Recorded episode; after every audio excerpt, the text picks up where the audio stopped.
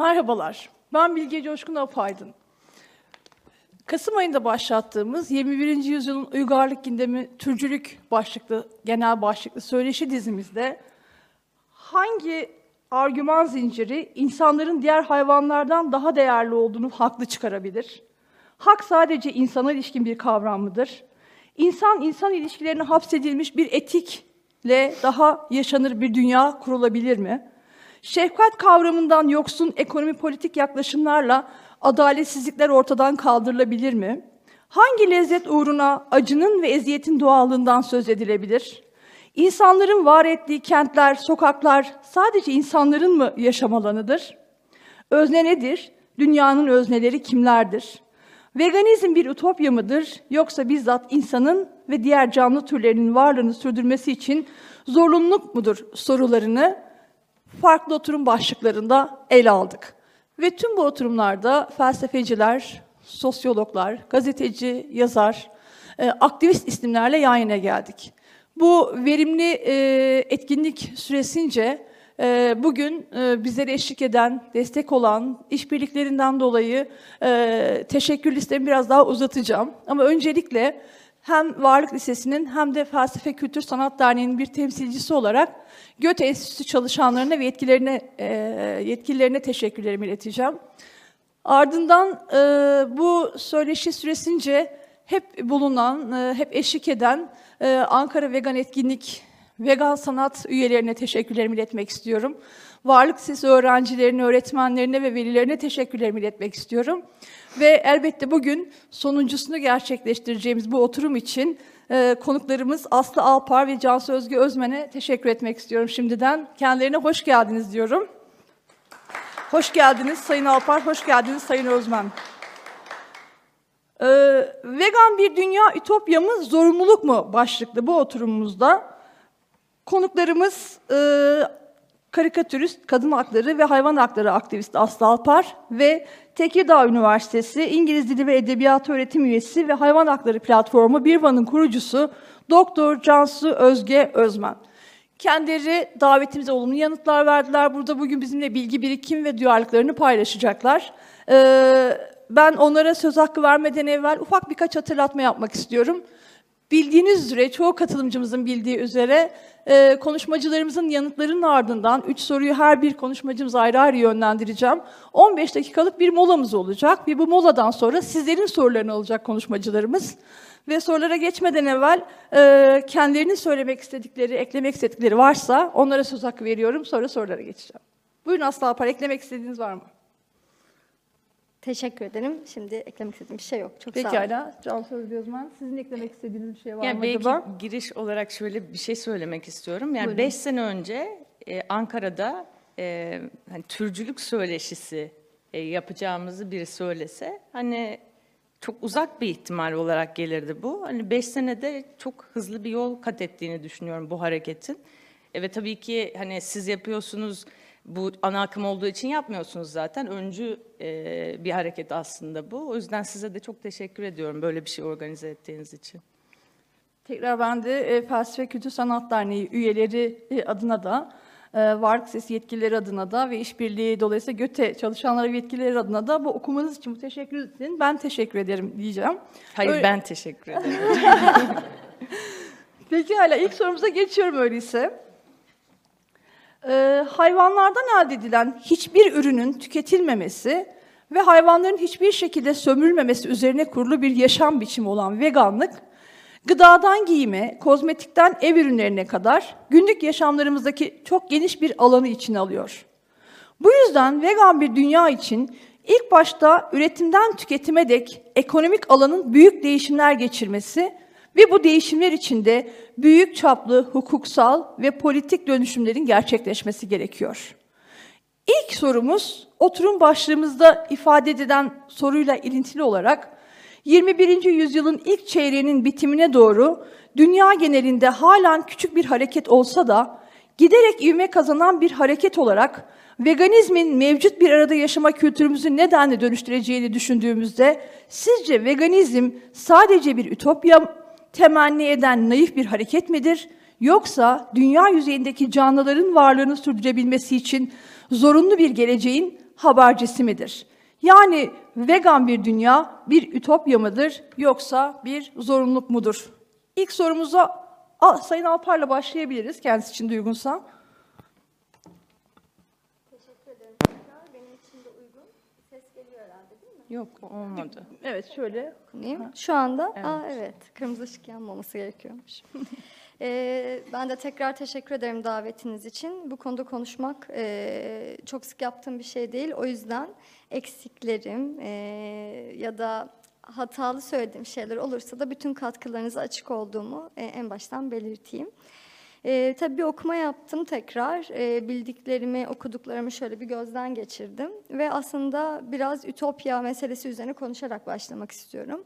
Bence ütopyanın hakkını teslim etmeliyiz. Ee, ütopya dediğimiz zaman sanki çok ulaşılmaz, çok böyle uzak bir yerde gibi e, görünen bir şey algılanıyor.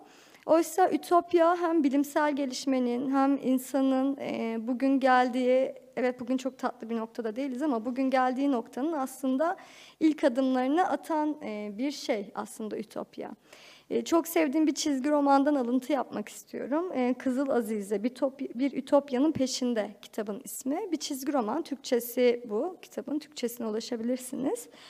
Talbot'ların yazıp çizdiği bir çizgi roman. Burada kitap şöyle açılıyor. 1912 yılında Eyfel Kulesi'nde kendi yaptığı paraşüt giysisiyle e, aşağıya atlayan bir e, mucit aslında. İsmi e, Rachel. E, Rachel çok inanıyor işte e, düşen uçaklar oluyor kendi döneminde ve insanların hepsi ölüyor. Diyor ki yani bunun önüne geçmek gerekir. E, insanlara öyle bir giysi tasarlayalım ki pilotlara uçtukları zaman eğer uçakta bir kaza olursa, uçak düşerse hayatta kalabilsinler. Bunun üzerine bir paraşüt giysi imal ediyor aylarca çalışarak. Ve 1912 yılında sanırım Şubat ayında, evet 4 Şubat'ta Eyfel Kulesi'nin tepesine çıkıyor. Hatta bunun YouTube kaydı da var. Ee, biraz düşünüyor ve sonra kendisini boşluğa bırakıyor. Ee, ne yazık ki çakılıyor ve hayatını kaybediyor. Yani aslında bir yenilgi onun bu ütopyası. Ee, hem ütopyalar hem yenilgiler bence çok kıymetli. Çünkü kendisinden sonraki birçok e, bilim insanına, bu alanda e, üretim yapan birçok kişiye de aslında yol açıyor hatalarıyla. Evet hayatını kaybediyor, bir yenilgi. E, ama onun ütopyasının peşinden koşmayı sürdürüyor bilim insanları ya da sanatçılar. Ee, işin ilginç tarafı kendisi bunu tasarlamadan önce aslında paraşüt var. Hatta ilk paraşütle atlayışın e, kaç yılıymış? 852 yılında İspanya'da olduğunu biliyoruz. Ee, ilk paraşütle başarılı atlayış ise gene kendisinden yaklaşık 200 yıl önce 1783 yılında Fransa'da denendiğini ve başarılı olduğunu biliyoruz. Ama kendisi yine de bir paraşüt giysisi yapmak istemiş. Daha sağlıklı bir iniş olacağını, daha güvenli bir iniş olacağını hayal etmiş fakat olmamış. Ee, diğer taraftan e, bunu nasıl hayal etmiş? Çünkü kendisinden önce bunu deneyen insanlar var. Tarihin böyle bir birikimi var. Tarihten öğrenmiş aslında. 1903 yılında Wright kardeşler ilk motorlu uçağı deniyorlar ve başarılı oluyor. Ee, ve iki yıl sonra çok daha gelişmişini icat ediyorlar ve yaklaşık 40 kilometre boyunca havada kalıyor. Ee, kendisi, bunlar, onlar nasıl yapmışlar bunu? Onlar da kendilerinden önce e, işte Mısır'daki e, o e, tabletlerde uçan insan görüntüleri, hatta mağara e, duvarlarında uçan insan resimleri. Yani aslında uçmak o ütopyanın e, bugün bizim işte e, en gelişmiş e, yüzlerce kapasiteli yolcu uçakları na kadar bizi götüren bir e, şeyi var. Tabii ki bu bilimsel gelişme aynı zamanda savaşlarda da kullanılmış. Yani yıkım amaçlı da kullanılmış. Ama aslında ütopyaların böyle toplumun itici gücü olduğunu düşünüyorum. Niye bu kadar gevezelik ettim? Ee, biraz sonra daha net anlatabileceğimi umuyorum. Ee, ben bu soruya aslında hani veganlık bir ütopya mı yoksa aslında tarihsel bir zorunluluk mu meselesine tarihsel maddeci bir yöntemle bakmaya çalışıyorum. Dediğim gibi çok çok hakim olduğum bir yöntem değil. Eksikliklerimi lütfen e, soru cevap kısmında rahatlıkla söyleyin. E, notlarımı alacağım. Kağıt kalemim de burada. Tarihsel maddeciliği Frans Mehring e, 1893 yılında yazdığı Tarihsel Maddecilik kitabında e, şöyle anlatıyor. Diyor ki e, mutlak bir doğru değil tarihsel maddecilik. İnsanın tarihini anlamak için, gelişme sürecini incelemek için bir yöntem diyor. Yani bu yöntemi her şeyde kullanabilirsiniz. Kimyada, fizikte, sosyal bilimlerde. Şimdi biz de sosyal bilimlerde bunu kullanıyoruz. Hani veganlık üzerine bahsedeceğiz. E, burada da aslında Marx'ın e, gene 1859 yılında yazdığı Ekonomi Politiğin Eleştirisi e, kitabından birkaç alıntı yapmak istiyorum. E, o tarihsel maddeciliği bize şöyle bir yöntem olarak anlatıyor. Diyor ki içinde bulunduğumuz tarihsel toplumsal koşullar, işte siyaset, içinde bulunduğumuz e, geçerli olan hukuk, yasa bunların hepsi aslında üretim ilişkilerinin bir sonucu, mevcut üretim ilişkilerinin bir sonucu.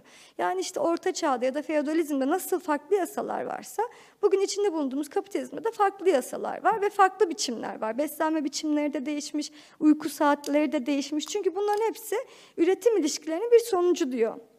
Burada bir altyapı üst yapı tanımı yapıyor. Çok kabaca söyleyeyim. İşte altyapı aslında e, üretim ilişkileri, fabrikalar, teknolojik gelişme. Üst yapıda siyaset, entelektüel düzeyimiz. Yani biz bugünkü entelektüel düzeyimizi aslında tarihsel gelişme ve üretim araçlarının bugün geldiği noktaya borçluyuz. Bununla birlikte Marx diyor ki e, bir toplumsal düzen onun gelişmesine yeterli bütün üretici güçler gelişmeden önce asla yıkılmaz. Yeni ve üstün üretim ilişkileri, varlıkları için gerekli maddi koşullar, eski toplumun çerçevesi içinde olgunlaşmadan önce yenilerinin yerini alamaz. Burası çok önemli, çok ömelli. Bu yüzden insanlık yalnızca önüne çözme becerisine sahip olduğu görevleri koyar. Yani biz bugün burada veganlığı tartışıyorsak ve veganlığı bir sorun olarak bile olsa ortaya koyuyorsak aslında vegan beslenmenin ve hayvan sömürüsünü sona erdirmenin çözümü de bu toplum içinde var. Bunu nereden anlıyoruz? Çünkü yani bir tek bizim yüzyılımızda mı insanlar çok vicdanlıydı ve hayvan hakları hareketi bu kadar politik oldu ve bir anda Cansu'nun dediği gibi biz 5 yılda salonlarda veganlık anlatmaya başladık. Hayvan sömürüsüne neden karşı olduğumuzu anlatmaya başladık. Çünkü aslında bu son 5 yılda belki de en çok e, vegan yaşamaya, hayvan sömürüsünden tamamen vazgeçmeye yeterli üretim ilişkilerine sahip olduk. Üretim ağlarına sahip olduk.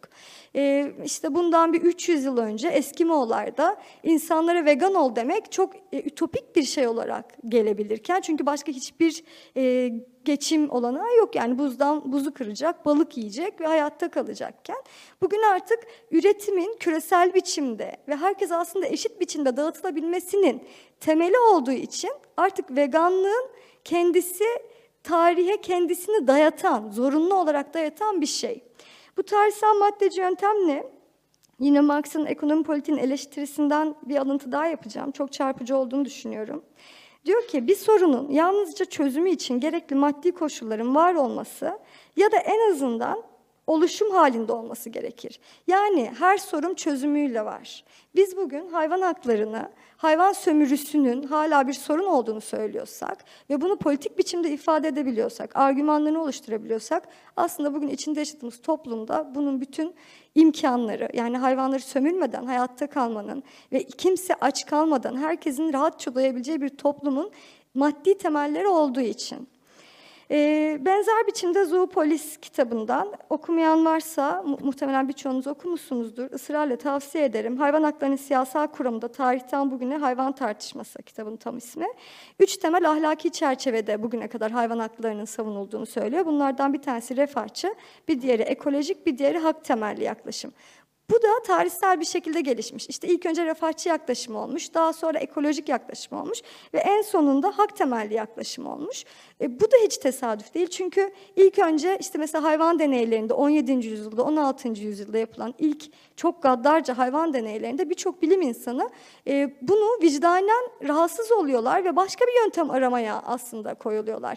Diyorlar ki hiç değilse acı çekmesin, öldürelim. Mesela bu refahçı bir yöntem. İşte acı çekmesin, uyutalım deneyden sonra. E, yani bu aslında biraz 19. yüzyılın pratiği. E, daha sonra ekolojik yaklaşım ortaya çıkıyor. Çünkü ekolojik bir krizin ortasındayız bugün tüketim e, alışkanlıklarımız nedeniyle, üretim ve tüketim alışkanlıklarımız nedeniyle.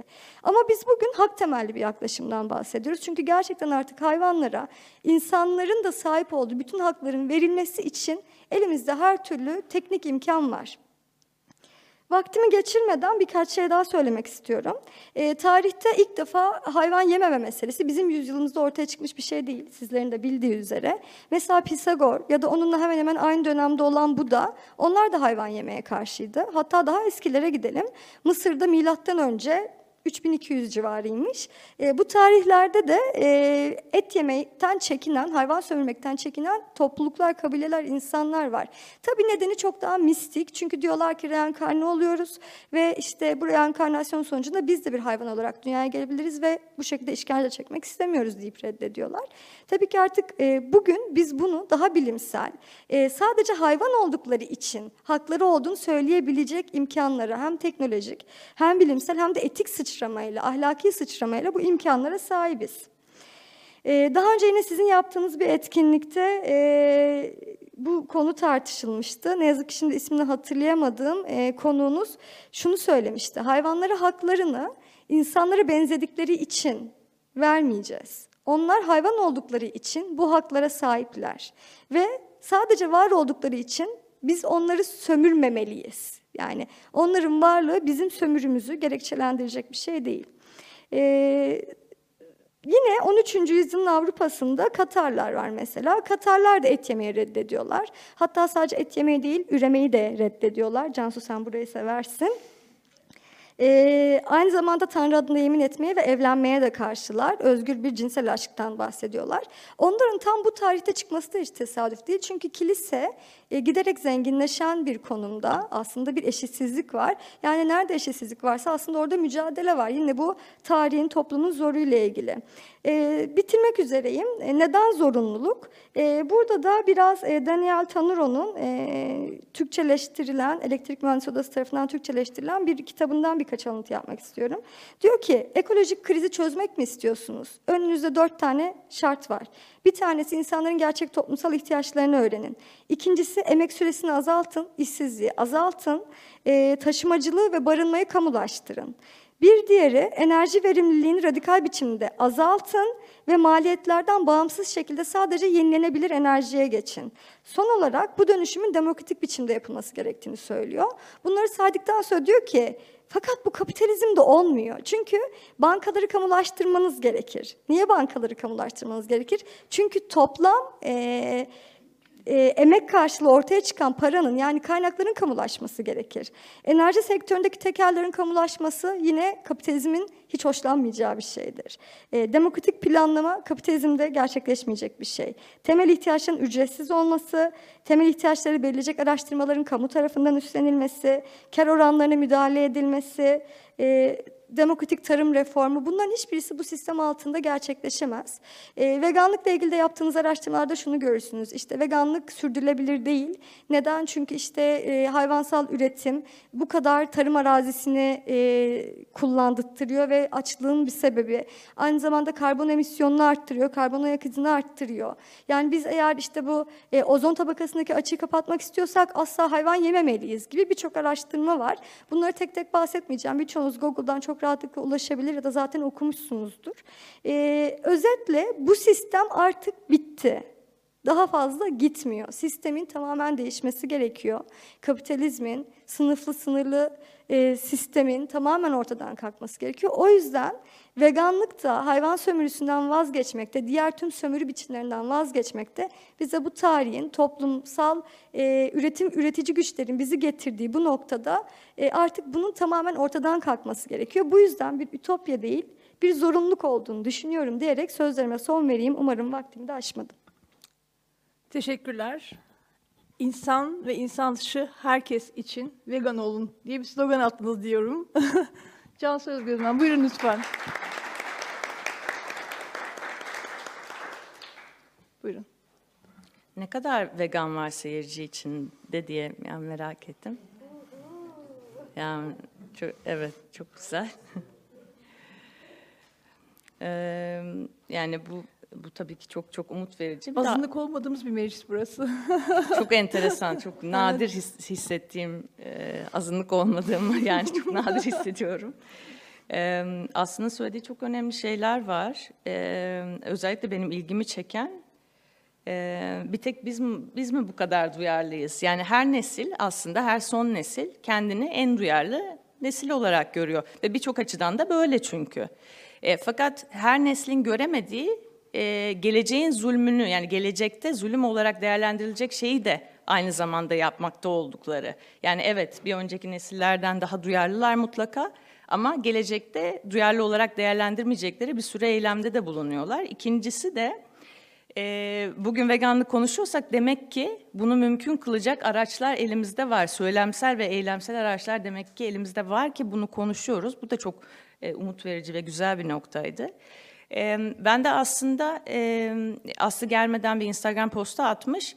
E, demiş ki saat 14'te veganlığın neden bir zorunluluk olduğunu konuşuyoruz. Ben de aa ce- cevap zorunluluk muydu? Ütopya mı zorunluluk mu? Yani demek ki o cevabı vermiş. E, neden bir zorunluluk olduğunu konuşuyoruz e, diye. Hani ben ikisini de hani e, bir ütopyadır çünkü ve bir zorunluluktur çünkü e, olarak yani iki e, cevap düşünmüştüm aslında. Çünkü insan doğası ve tarihi boyunca diğer türlere ve gezegene yaptıkları düşünüldüğünde aslında insan kendini şöyle de düşünürken bulabilir. Yani aslında insan doğası düşünüldüğünde çok daha kötü bir noktada olmalıydık. Hani bazen incelediğinizde hani belki yine de iyi bir noktadayız. İnsan doğasına rağmen. E, bu felsefenin de tarihi boyunca sorduğu temel sorulardan bir tanesi. Yani insan doğasının kendinde içkin temayülü. Yani biz iyiye mi temayül ediyoruz doğal halimizde yoksa kötüye mi te- temayül ediyoruz? E, yani insan türü aynı zamanda ötekini e, maruz bıraktığı ayrımcılık ve e, şiddet çeşitleri açısından da çok yaratıcı bir tür. E, yani hani e, birinin birine saldırıp birini yemesinden söz etmiyoruz. Hani bizim e, başka türleri maruz bıraktığımız şiddet, yani kendi türümüzü de maruz bıraktığımız şiddet biçimleri çok çeşitli. Yani bu konuda çok yaratıcıyız gerçekten. E, şöyle düşünebiliriz e, diye düşündüm aslında. E, bay, şimdi bazı ayrımcılık biçimleri zaman içinde ortadan kalkıyor. Bazıları sadece yer değiştiriyor. E, dolayısıyla hani bazı e, azınlıklar özgürleşiyor, farklı azınlıklar azınlık haline getiriliyor ve zulüm görmeye başlıyorlar.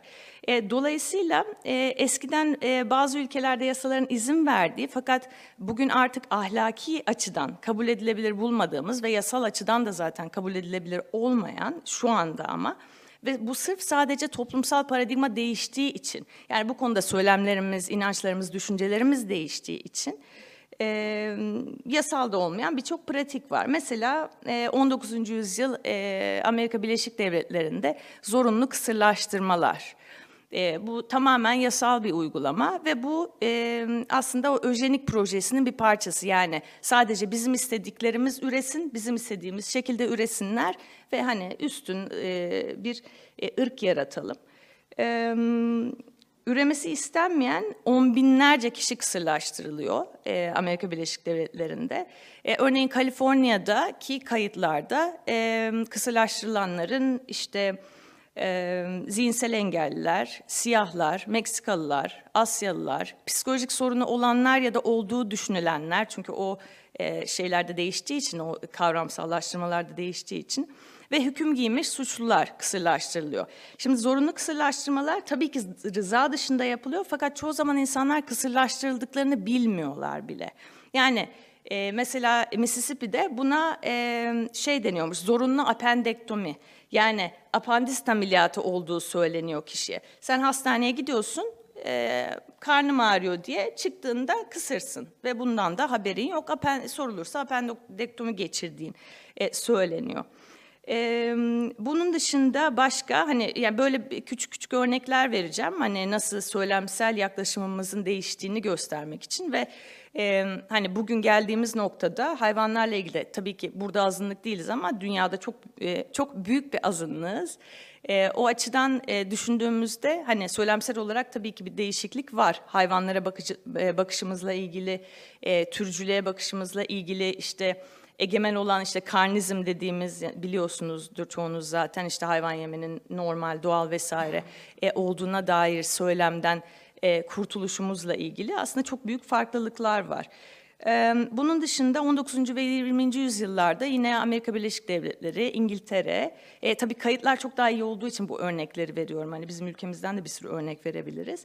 Ee, ev içi şiddetin e, yasal olması, kadına karşı ev işi şiddetin e, belli e, ülkelerde hani şöyle e, kurallar dahi var, hani belli kısıtlamalar var. Mesela baş parmağından daha kalın bir sopayla dövemezsin ama baş parmağından ince olduğu e, sürece dövebilirsin. Hani e, orada hani ne kadar dövdüğün değil de tamam neyle dövdüğünle ilgili bir e, kısıtlama var.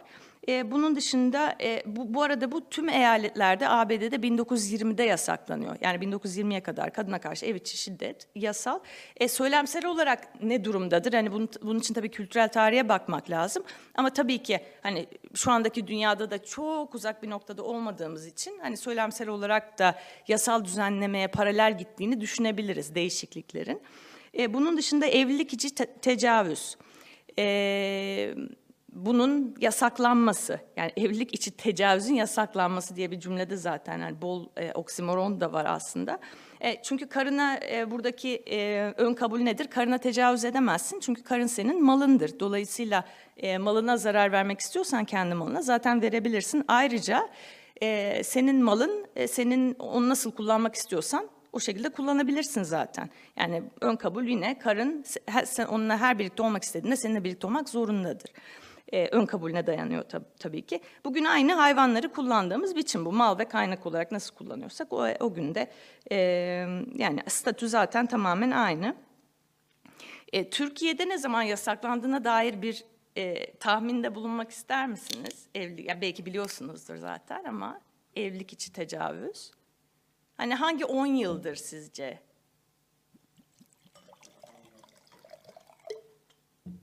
...95. e, 95 ama e, İngiltere ve Amerika'da da yakın 92-93 gibi zaten. E, şimdi tabii ki e, toplumdaki yasaklar ve uygulamalar aslında toplumdaki yaygın söylemlerle her zaman paralel olarak ilerlemiyor. Bazen e, örneğin bizim işte bir türlü uygulamayı beceremediğimiz bir hayvanları koruma yasamız vardı 2004'te çıkarılan. Şimdi biraz biraz iyileştirildi, biraz kötüleştirildi aynı anda.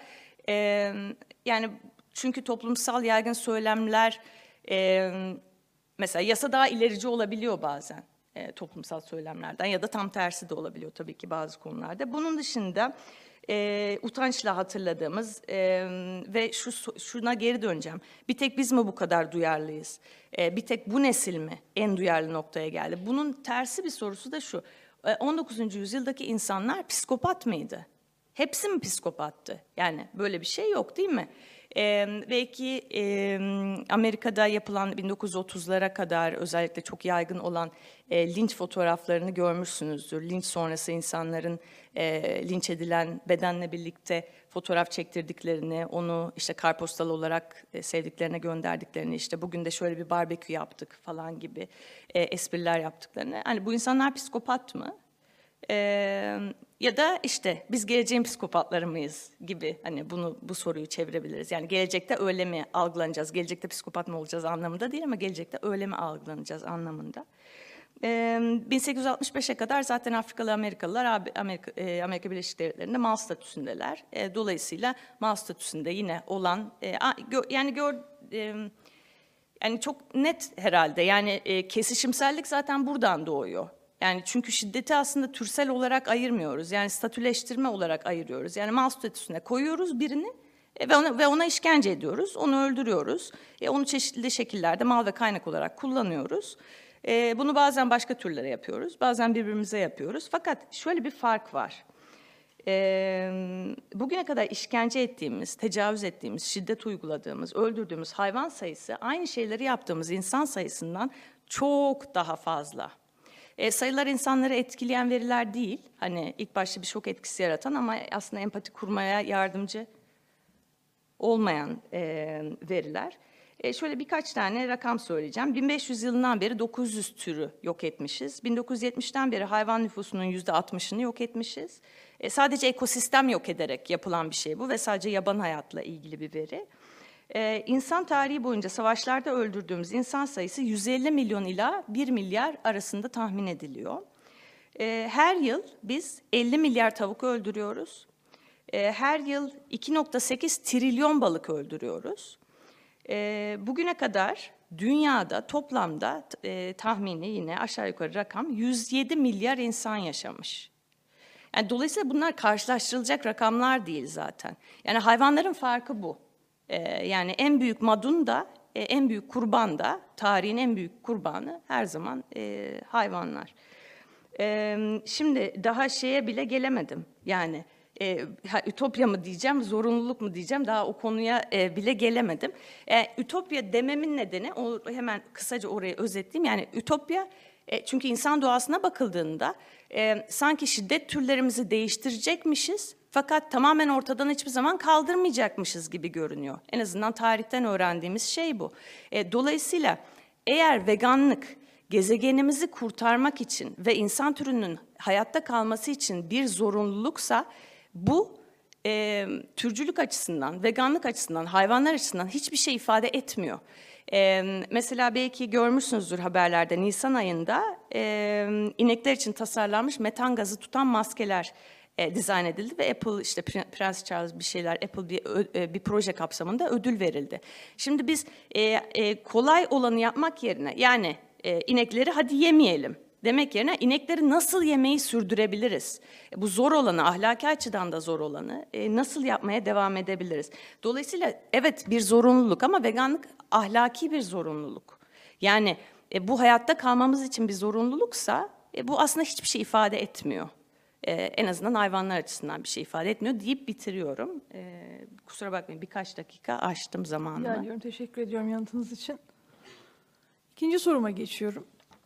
İnsanlık tarihi ideolojiye dönüşen her düşüncenin, düşüncenin içeriği her neyi ifade ederse etsin, nedenli şiddet ve vahşet ürettiğini gözler önüne seren yüzlerce politik deneyime sahne olmuştur. Bilhassa 18, 19 ve 20. yüzyıllarda bu konudaki acı deneyimler en doruk noktasında yaşanmıştır.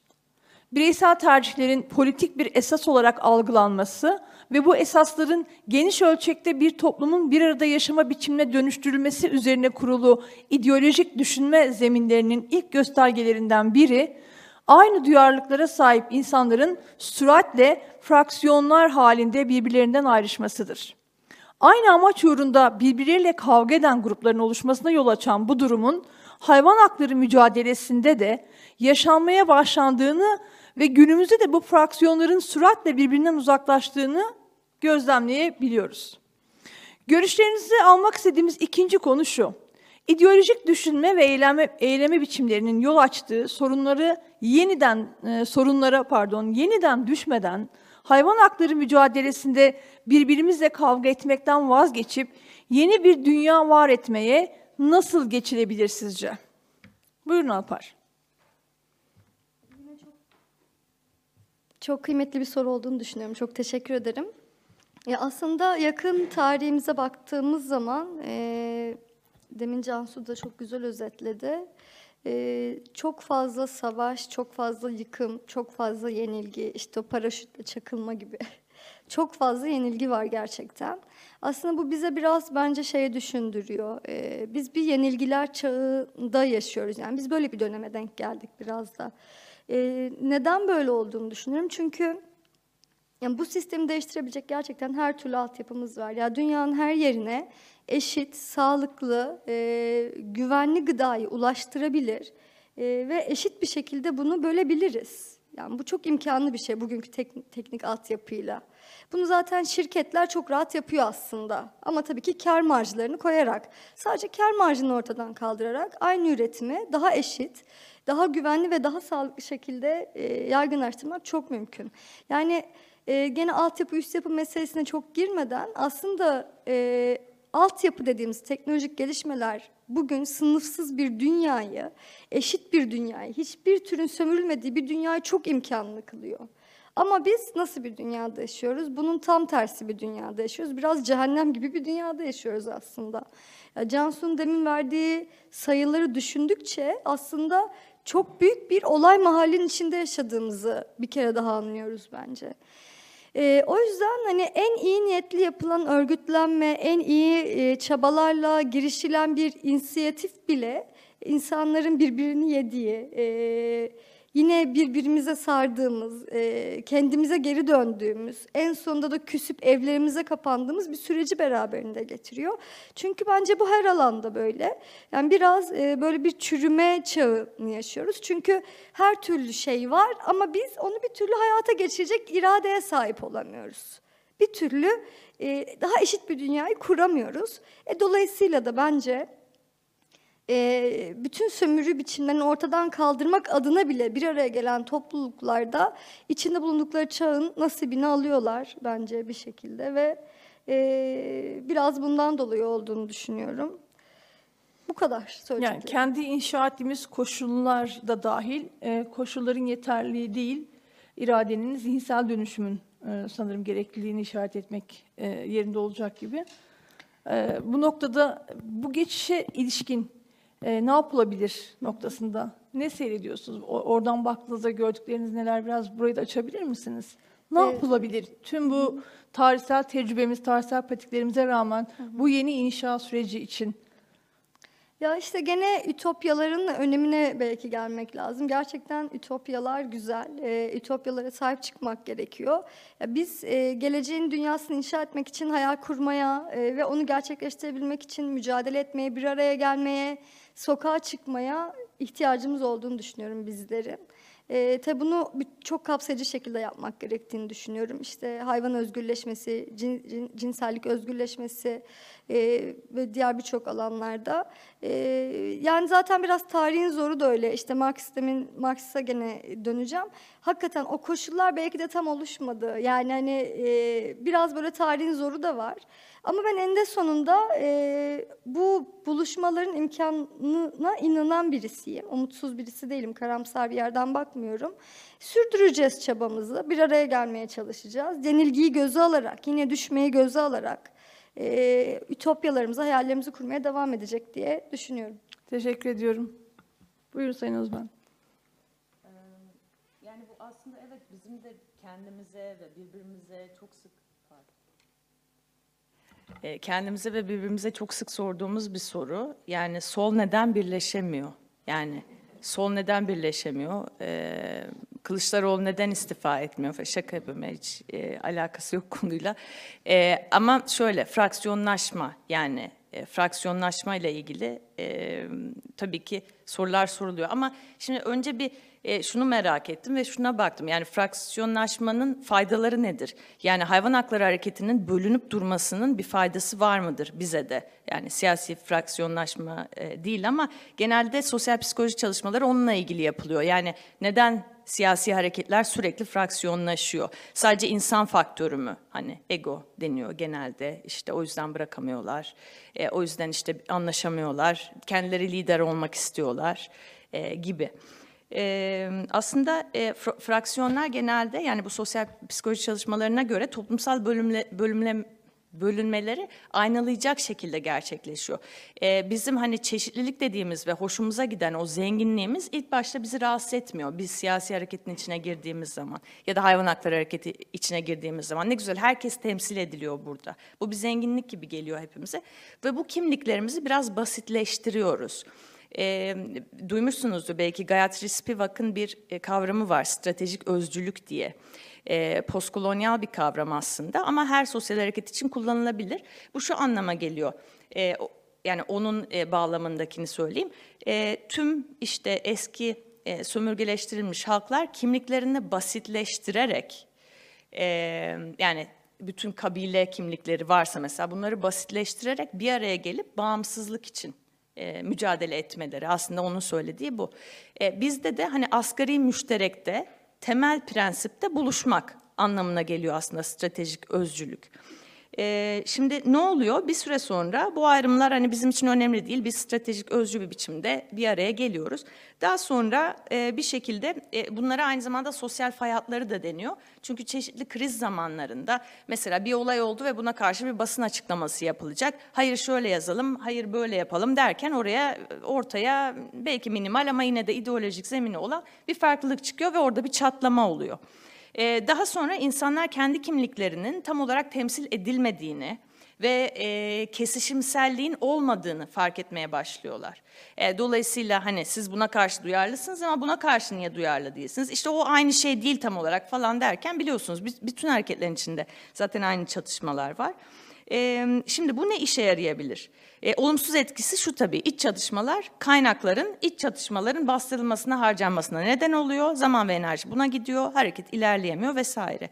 E, ama bunun dışında insanların aynı zamanda organizasyonların öz eleştiri yapmasına, belki belli, belki belli eksikleri tamamlamasına, daha sonra fraksiyonlaşma çoğaldığı zaman e, daha küçük organizasyonların belki o ana akım organizasyonun çekemediği e, insanları hareketin içine çekmesini sağlıyor. E, bu hani Türkiye'de de e, tabii ki e, görülen bir şey. E, ama bizim hayvan özgürlüğü hareketimiz çok taze henüz. E, fakat Avrupa ve e, Amerika kaynaklı fraksiyonları da benimsemiş durumda. Yani biz direkt fraksiyonlaşarak başladık hayvan özgürlüğü hareketine enteresan olarak. Sonra daha da fraksiyonlaşmaya devam ettik gibi. Yani çok organik olmadı. Bulunan işte abolisyonizmi aldık, işte tek konulu vesaire, hayvan hakları hareketi, hak temelli hareket gibi. Yani bunların hepsini biz aldık direkt. Ee, özellikle son yıllarda artan bir kısmı Amerika'daki hareketlerin e, Türkiye oluşumlarını temsil eden farklı platformlar da var. Bu da çok güzel bir gelişme. E, bunun dışında refahçı hareketler var. Onlar kendilerini hayvan hakları hareketinin bir parçası olarak görüyorlar. E, hani hayvan özgürlüğü hareketi tabii ki bunu kabullenmiyor. Bunun dışında da bizim grassroots hareketimiz var. Bizim taban hareketimiz, kedi köpek koruma hareketimiz var. Çünkü biz yüzyıllardır onlarla yaşıyoruz ve bu gerçek bir taban hareketi bu.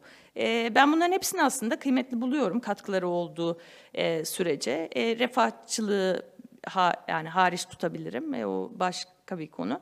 Fakat tabii ki burada asıl e, bizi rahatsız eden, belki sizin sorduğunuz sorunun da e, asıl işaret ettiği insanların kişisel husumetler diyebileceğimiz sebeplerle belki de e, aynı davanın arkasında aynı anda duramayışı.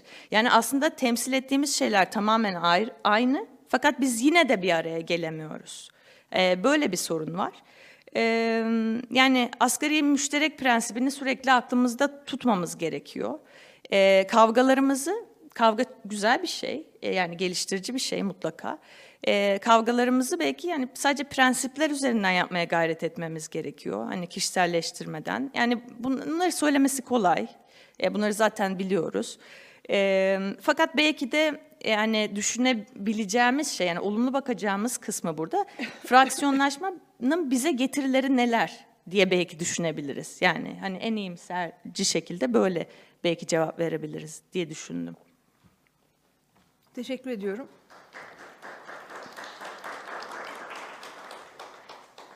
Son sorumuza geçiyorum. Hatırı sayılır bir süreden beri veganizm ve sanat arasındaki ilişki, ilk başlarda sosyal medya, medya hesaplarında paylaşılan çeşitli motive edici görsel içeriklerden çok daha fazlasını işaret eden bir alanı kapsamaya başladı.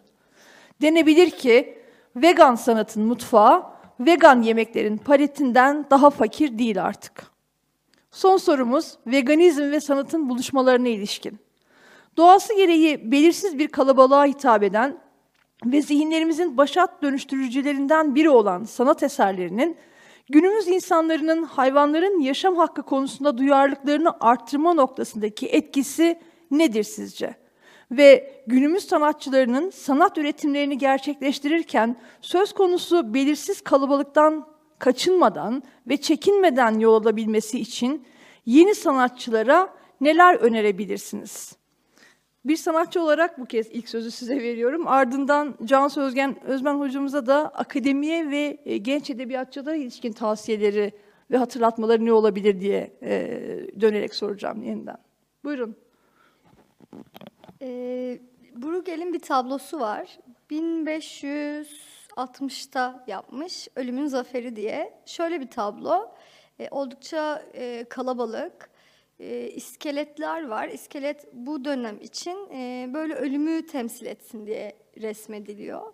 Ve Bruegel'in bu tablosunda birçok iskelet ve askeri şekilde giyinmiş bunların birçoğu. Askeri nizamda buluşmuş. E, insanları e, alt katta böyle bir iki katlı gibi düşünelim resmi. Alt katta e, haç resminin olduğu kara bir kutuya, bir tabuta zorla e, götürüyor, hapsediyor. Üst tarafta da yani kentin diğer taraflarında da e, gene aynı iskeletler, o askeri e, çoğu formalı, askeri görünümlü iskeletler insanları çeşitli işkence yöntemlerinden geçiriyor. Ve bu işkence yöntemlerini ve bu tabloyu biz e, yüzyıllar sonra e, Almanya'da e, Nazi soykırımında, Yahudi soykırımında Naziler tarafından yapılan e, yerde görüyoruz aslında. E, arada kaç yüzyıl var yani nasıl bunu öngörüp de resmetmiş olabilir? E, bu benim kendi buluşum değil tabii ki. John Berger bunu e, Sanatla Direniş kitabında anlatıyor bu benzerliği ve aslında sanatın böyle bir e, hani öngörülü olduğu bir e, noktaya dikkatimizi çekmeye çalışıyor. Tabii araştırmacılar daha çok şuradan yaklaşıyor. İşte Bruegel'in e, bu resmi yapmasından 6 yıl sonra e, 80 yıl savaşları var Avrupa'da. Bunu hissetmiş olabileceğini. Çünkü biliyorsunuz ki bir e, dünya savaşı demek, büyük kitlesel kıyımlar demek. Aslında onlardan onlarca yıl öncesinde e, coğrafyalarda birçok şiddet pratiğinin arttığı, e, suç oranlarının arttığı dönemlere tekabül ediyor. Tabii ki bu böyle bir psikoloji içerisinde yapmış olabileceğini söylüyorlar. Bir diğeri de yine Demin de biraz bahsetmiştik işte feodalizmin yavaş yavaş çözülmeye uğraması, kapitalizmin yükselişe geçmesi yani aslında feodalizmin ölüşünü temsil ettiğini de söylüyor. Öyle ya da böyle bu tablo tuhaf bir şekilde kendisinden yüzlerce yıl sonraki bir soykırımı bize aslında neredeyse resmediyor. Ben vegan sanatçıların da bunu yaptığını düşünüyorum. Size de telefonda konuştuğumuzda Bilgi Hocam e, biraz hani e, konuşma fırsatımız olmuştu bu konuda. Bütün sanatçılar evet biraz böyle kehanet demek istemiyorum o çok soyut bir şey ama biraz e, tarihi okumayı biraz önceden bize haber vermeyi başarabiliyor genellikle. Bruegel de sanırım bu sanatçılardan biri. E, mesela burada bir örnek vermek istiyorum. Tanımayanlar varsa da mutlaka araştırsın derim. E, Helmut Keyword Alman bir sanatçı. Ben kendisinin geleceğin e, ressamı olduğunu düşünüyorum. E, yıkılan mezbalar, yıkılan hayvan esaret alanları, onların üzerinden çıkan ağaçlar, çimenler, orada yeni bir yaşamın kurulması, çürüyen mezbane e, sistemleri, işkence aletleri ve e, kentte aslında kent ve doğa ayrımı yok olmuş ve kentte bütün hayvanlar insanlarla beraber özgürce yaşıyor. Yani o işte e, çok eski filozofların e, bize söylediği yüzlerce yıl önceki filozofların bize aktardığı doğa ve mantık ayrımı da aslında ortadan kalkmış. Bütün ve gerçek e, bir arada yaşamı bize resmeden bir sanatçı. Çok umut verici işleri var. E, tabii ki e, kendisini resmettiği gibi olmayabilir. Yani bizim bu vegan aktivizmimizi de yine işte Richard'ın e, düşen paraşütüne benzeter, benzetebilirsek e, belki bizim bu veganlık ve hayvan sömürüsünün ortadan kalkması yönelik çabalarımız e, tarih içerisinde ne yazık ki yeni bir yıkıma daha sebep olacak ve belki o bizim inşa etmeye çalıştığımız paraşüt belki bir e, savaşta yine kullanılacak savaş uçaklarının olduğu gibi e, belki de e, bizim düşüncemiz haklı çıkacak ve hem insanlık hem e, doğanın tamamı için aslında e, çok hayırlı bir şeye vesile olacak. Sanatın böyle bir öngörüsü olduğunu tekrar hatırlatarak e, umarım hani e, o paraşüt bu defa yere çakılmaz ve e, tüm e, işte özgürleştirici mücadeleler başarılı olur ve evet Helmut Kiewert'ün eserlerindeki gibi bir evrende biz değilsek de bizden sonrakiler yaşarlar. Ee, sözümü bitirmeden önce ne tavsiye edebilirim? Ee, aslında bir şey tavsiye etmeyi sevmiyorum çünkü her kuşak bizden çok daha fazla donanımla bence e, burada üretimlerini sergiliyorlar. Öyleyse niye akla getirmekte fayda var demek istersiniz evet. diyeyim. Ee, o da devam etmek. Yani bütün bu umutsuz karamsar tabloya rağmen e, yani işte o ölümün zaferi tablosundaki gibi korkunç yaşadığımız e, işte Cansu'nun az önce verdiği sayıları düşününce mesela gerçekten bir olay yerinde yaşıyoruz. Buna rağmen üretmeye, hayal kurmaya, ütopyaya, bu distopik düzene rağmen evet sömürüsüz bir toplum olabilir diyerek bunun hayaliyle üretmeye devam etmeleri sanki güzel olur hep birlikte. Bunu üretmeye başarabilsek güzel olur. Teşekkür ederim tekrar. Şüphesiz güzel olacaktır. Teşekkür ediyorum. Can Söz Gözmen buyurun lütfen. E, bu soruyu aslında bu da benim merak ettiğim bir şeydi e, daha önceden de. Yani e, sonuçta edebiyatçı olduğumuz için ve edebiyat e, sadece varlığı bile sorgulanan bir disiplin olduğu için yani niye niye var ki yani hadi edebiyat var bir de edebiyat çalışmaları niye var yani tam olarak gibi. Yani sürekli kendisini meşrulaştırmak zorunda e, olan disiplinlerden biri. E, dolayısıyla e, bu benim merak ettiğim e, bir soruydu. E, edebiyat aktivizmde işe yarıyor mu? Yarıyorsa ne kadar yarıyor? Ne kadar etkili? E, insanlara tam olarak e, bunu tabii ki aktivizm yaparken de insan düşünüyor. Hani gerçekten korkunç görüntüler mi insanı etkiliyor yoksa işte e, anlatılar mı? E, Google'larsanız bulabilirsiniz. Vegan anket diye bir şey yapmıştık seneler önce insanlara tam olarak ne hitap ediyor? Hani biraz aktivizm yöntem, yöntemlerini geliştirmek üzere e, yapmıştık. E, iki tane sosyal psikoloji çalışması var yine. E, bir tanesi 2013'te empati ve kurgusal anlatı arasındaki ilişkiyi inceleyen bir çalışma.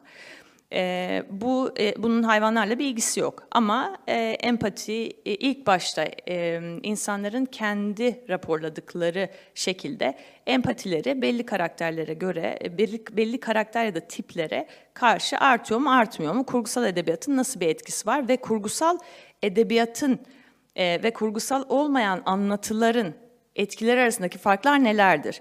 Yani bir insanı vegan yapmak istediğinizde ona bir roman mı vermelisiniz? Ee, yoksa e, bir hani aktivizm kitabı mı vermelisiniz? Bir kurgusal olmayan bir anlatımı vermelisiniz. E, bu önemli. Yani onu mesela bir eyleme mi götürmelisiniz? Yoksa yemek mi yedirmelisiniz? Yani bu soruları nasıl e, merak ediyorsak bunların cevabını.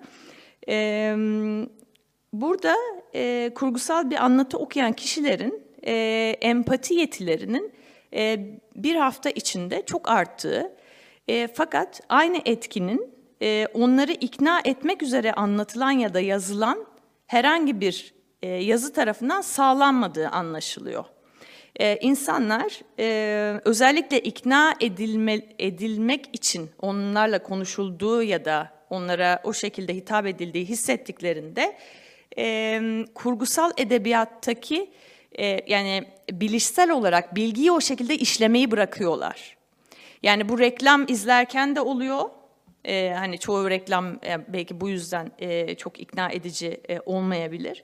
E, bunun dışında e, bu bir e, aktivizm konuşması da olabilir. E, o yüzden aynı şekilde işlemiyor beynimiz bunları. Daha sonra 2016'da bu çalışmanın e, sonuçlarına da dayanarak yeni bir çalışma yapılıyor. Bu sefer e, hayvanların refahıyla ilgili ama hayvanların iyi oluşuyla ilgili, oradaki refah durumlarını iyileştirme değil de genel olarak hayvanların iyi oluşlarıyla ilgili e, fikirler kurgusal edebiyat okuduktan sonra değişiyor mu? Ve özellikle insanları farklı gruplara e, ayırıyorlar. E, çünkü bu çalışmaların sonuçlarına şöyle eleştiriler geliyor. Hani edebiyat empati, hayvana karşı empatiyi artırıyor dendiğinde yani o zaten işte edeb, e, hayvanlara karşı empatik olan insanlar e, denek olarak kullanıldığı için e, öyle sonuçlanıyor deniyor.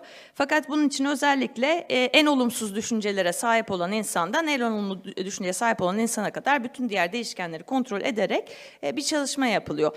En olumsuz düşüncelere sahip olan grupta e, tesadüfen evcil hayvanı olmayan erkekler e, çıkıyor. E, bu konu hayvan e, hayvanlarla ilgili e, hayvansal iyi oluşla ilgili olumsuz düşünceler olanlar ve buradaki ilginç olan e, sonuç evet pozitif yani sonuç gerçekten de en olumsuz grubu bile kurgusal edebiyat e, ve aynı kontrol edildiğinde kurgusal olmayan aynı şekilde anlatılar etkilemez ve empatiyi artırmazken kurgusal edebiyat artırıyor.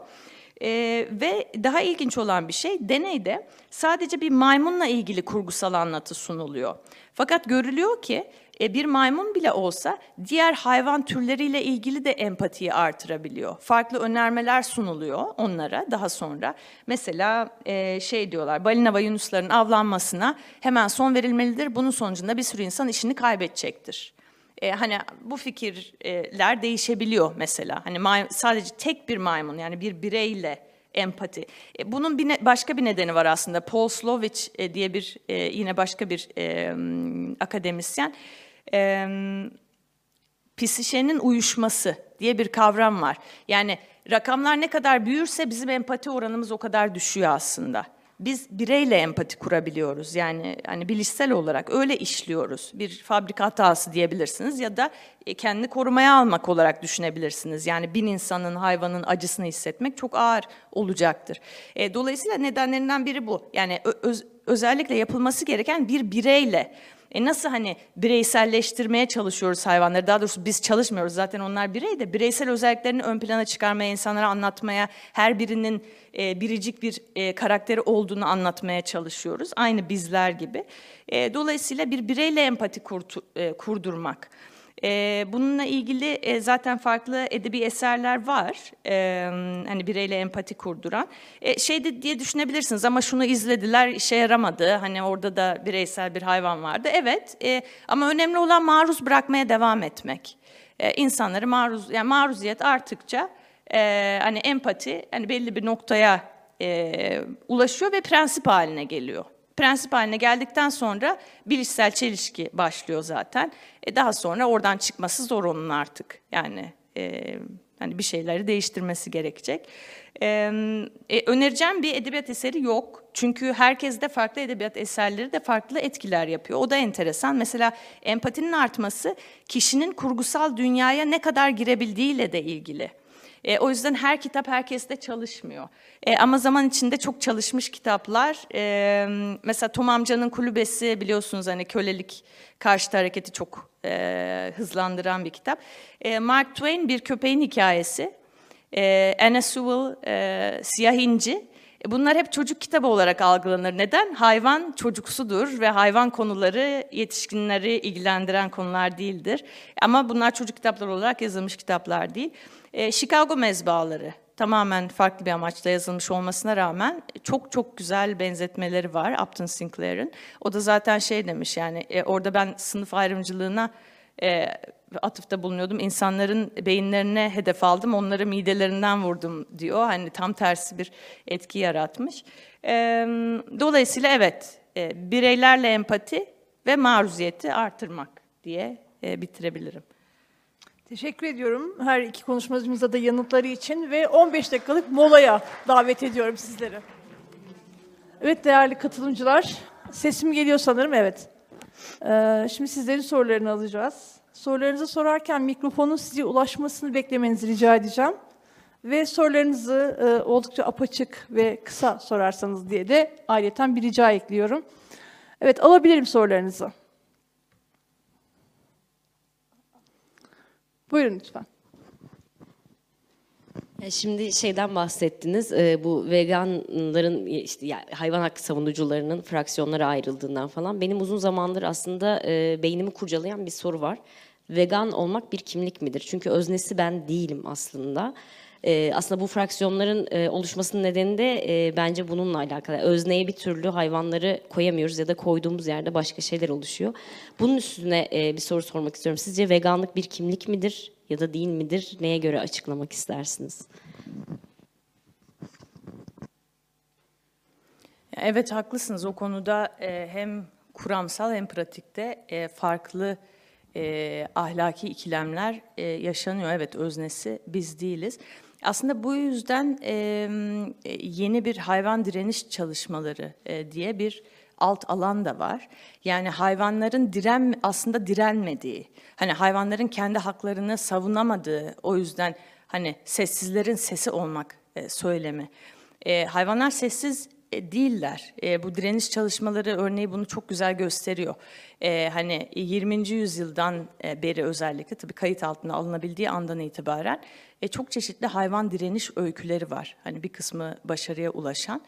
E, evet bizim şekilde orga- bizim olduğumuz şekilde organize e, olmuyor olabilirler ama hayvanlar e, direniyor. Dolayısıyla aslında bir yandan hayvanlar kendi mücadelelerinin öznesi e, hani yok değiller yani olmayan bir özne için e, tabii ki mücadele etmiyoruz. E, ama evet bundan bahsederken e, tam olarak onun öznelik, onların özneliklerini yatsımadan e, nasıl kuramsallaştırabiliriz bu konuyu? E, ya da evet e, bu bir e, kimlik midir? E, yani e, tam net bir şey aslında yani nihai bir şey bence söyleyemeyiz. Çünkü hani bu süre gelen bir tartışma. Ama belki e, veganlığın kimlik e, olup olmamasından öte e, hayvanlar e, adına değil hayvanlarla birlikte direndiğimizi e, yani öznelere destek olarak direndiğimizi aynı diğer azınlık gruplarında olduğu gibi yani belki bu şekilde söylemleştirmek daha doğru olur e, diye düşünüyorum. Yani e, belki ona e, hani bakarsanız belki oradan bir şeyler çıkabilir bu kimlik meselesiyle de ilgili. Yani direniş çalışmaları e, aran, e, alanına baktığımızda resistance studies diye e, bakarsanız e, bu tartışmalar orada da yaşanıyor hani şu anda e, ateşli bir şekilde bunu e, bu konuşuluyor. Başka sorumuz var mı? Yorum da olabilir belki söylemek Elbette. istediğiniz şeyler vardır sizin de. Buyurun.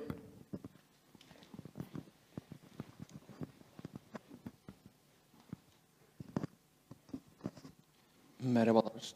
Öncelikle çok teşekkürler bu güzel konuşma ve toplantı için. Geçen haftaydı sanırım böyle bir etkinlikte bulunmuştum. İşte iklim krizi çerçevesinde sanat tartışılıyordu. Orada şeyi fark ettim. Yani böyle bir biyolog uzun uzadıya işte evreni ve dünyayı anlatırken şeyi fark aslında biz dünyanın canlı kendi bir yıkım ve yaratma sürecinin olduğunu ve bizim bunun çok çok küçük bir yerinde olduğumuzu söylemişti. Bu çok çarpıcı ve güzel gelmişti. Aslında böyle sürekli hatırda tutulması gereken e, müdahaledense böyle müdahaleden geri çekilmek, konuşmaktansa susmak, işte doğru budur demektense yani sadece eylemek yani konuşmak yani bir doğruyu böyle dayatmaktansa e, böyle hissediyorum ve böyle yaşıyorum dediğimiz bir dünya e, daha güzel olabilir mi? Ya da bunun üzerine kafa yorabilir miyiz diye düşünüyorum.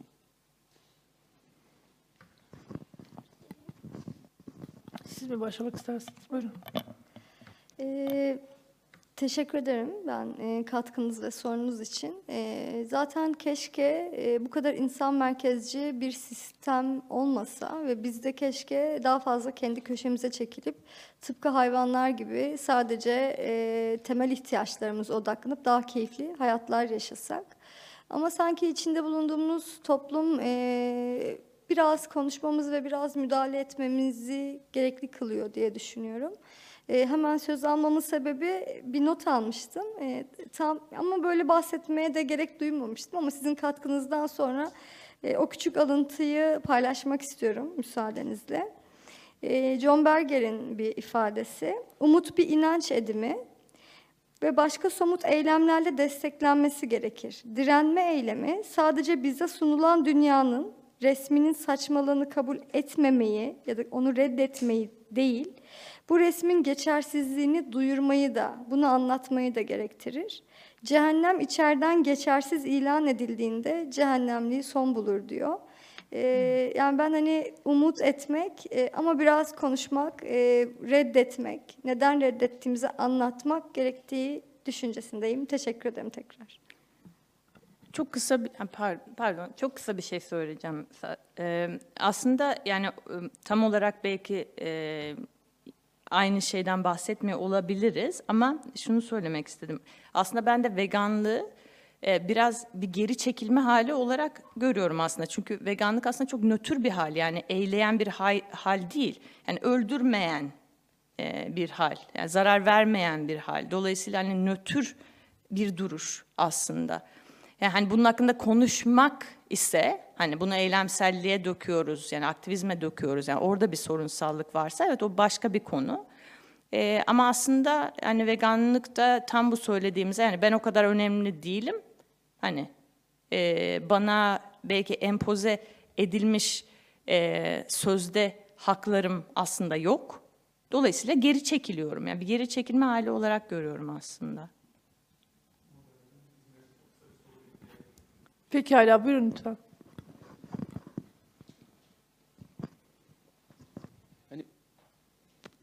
Gene aynı konuşmadan referansla bir şey soracağım. Yani biz böyle elimizde aslında çok ciddi bazı bilimsel doneler var mesela işte entropi gibi. Yani bu kavramı ne kadar iyi işlediğini de görüyoruz. Yani her türlü düzen ve ideal girişimi daha fazla düzensizlik yaratıyor ve kestirilebilir bir tarafı yok maalesef bunun. Yani ama nihayetinde bu hareket ya da bu hareketin motivasyonu da aslında bilimsellikten ziyade daha böyle etik, vicdani ve duygusal bir yerden geliyor. Yani bu anlamda yani gene bir müdahale, gene bir ideal var. Siz bu durumu nasıl değerlendirirsiniz? Aslında etik etik evet belki ama vicdani ve duygusal bir yerden geldiğini tam düşünmüyorum aslında veganizmin. Yani bir bir adalet mücadelesi aslında. Yani birbirimizin e, asgari yani asgari bir ahlaki zorunluluk ve e, birbirimizin asgari şekilde haklarını nasıl tanıyorsak, yani asgari dediğim yaşam hakkını nasıl tanıyorsak bunu genişletme hali aslında. E, ya da olması gerektiği yere getirme tekrar gibi düşünebiliriz. Em, bir şey daha diyecektim ama unuttum. Eğer hani e, bir hareketin sönümlenmesi yani entropiyi hani herhangi bir hareketin sönümlenmesi olarak düşüneceksek yani e, en azından şuradan belki biraz umut bulabiliriz. Yani hiçbir özgürlük hareketi sönümlenmedi şimdiye kadar. Bazen ba- başka sosyal hareketlerin gölgesinde kalır. Hani savaşların gölgesinde kalır. Ama hiç sönümlenen bir özgürlük hareketi yok yani. E, belki buradan bir umut bulabiliriz. Yani bu entropik değil yani bu açıdan diye düşünüyorum. Sonra konuşur mu? Devam ederiz isterseniz. Aslı Alpar da küçük bir ekleme yapmak istediğini belirtti. Buyurun. Bir şey geldi aklıma sizin bu katkınızın ardından. Ee, ne yazık ki ismini hatırlayamayacağım bir tasarım mühendisi var. Ee, çok uzun süren e, işte sürdürülebilir tasarım çalışmaları yapıyor ve e, işte nasıl atığı daha az hale getirecek tasarımlar üretebiliriz, nasıl daha sürdürülebilir ve ekolojik tasarımlar e, hayata geçirebiliriz. E, bu çalışmaların sonucunda şöyle bir kanıya varıyor: hiçbir şey üretmememiz lazım bırakmamız lazım her şeyi tamamen. İsmini bilen varsa lütfen paylaşsın tasarımcının adını. Kadın bir tasarımcı, e, mühendis daha doğrusu. Aslında evet artık hiçbir şey üretmememiz lazım. E, bu doygunluğu çoktan geçmiş durumdayız. Bunu bilimsel veriler de söylüyor ve e, üretmeye devam ettikçe e, bu kaotik düzeni daha da kaotik hale getiriyoruz. Çekilmedikçe e, ve müdahale ettikçe evet böyle oluyor. Ama diğer taraftan aslında bu e, bir ideal evren tasavvuru. Yani biz bugün e, şu anda birden bütün üretimi yok edemeyiz. Çünkü çok büyük bir insan nüfusu var. E, bir anda bütün müdahaleyi e, geri çekemeyiz. Çünkü e, zaten şu anda aslında e, kar marjlı bir müdahalenin geri çekilmesi var. Yani işte eşit bir bölüşüm, eşit bir dağıtım yerine plansız ve müdahalesiz bir aşırı üretim meselesi var. O yüzden ben şöyle düşünüyorum. Sanırım e, ideal bir evrende yaşamadığımızı kabul ederek, e, içinde yaşadığımız dünyanın çelişkilerini de kabul ederek, belki nihai amaç tamamen geri çekilmek olabilir. Bu geleceğin tartışmasıdır. E, ama bugün bunu müdahaleli, planlı e, ve insan merkezci olmayan bir şekilde sürdürebilmek gerektiğini düşünüyorum. Aklıma başka bir şey... Ay çok pardon. Buyurun. Çok pardon. Buyurun. E, aklıma bir kitap geldi. E, belki okumuşsunuzdur. Vejeteryan roman roman. E, bir Koreli bir yazarın e, ödüllü bir romanıydı. O bir şey yapmama hali ne çok aslında çok güzel anlatan. e, belki biraz daha sembolik hani çok gerçekçi e, algılamayabiliriz ama hani o hoşunuza gidebilir. Yani biraz o çekilme ve hiçbir şey yapmama ve sonra da tamamen doğaya karışıp yok yok oluş halini anlatan, sembolik bir şekilde belki anlatan bir roman. Sorusu olan? Buyurun.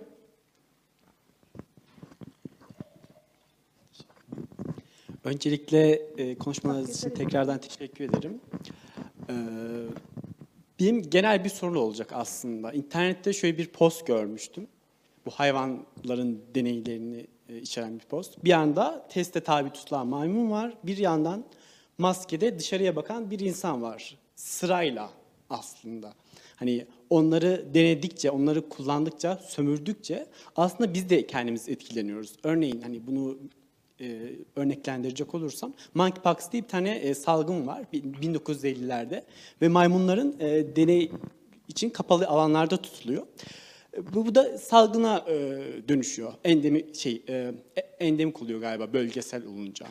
Tüm dünyada e, bir şey pandemiye yol açmıyor ama bu yol açmayacağı anlamına da gelmiyor. Son günlerde e, Sağlık Bakanlığı'nın da böyle bir verisi var. Pandemiye evrilmeyecek. Böyle bir virüs var fakat pandemiye evrilmeyecek diye. Bu açıdan da bakmak gerekiyor galiba. Ee, bu deneyleri siz- sizler nasıl değerlendiriyorsunuz? Hani alternatif e, çoğaltmak mümkün müdür? İlla hayvanı sömürmek veya ona eziyet etmek mi gerekiyor? Ki gerekmiyor elbette ama bunun alternatifleri nelerdir onu sormak istedim. Teşekkür ederim. Bu Aslı'nın çok iyi bildiği bir konu. Bu Aslıca versin. Sen, ben sonra küçük bir şey ekleyeceğim.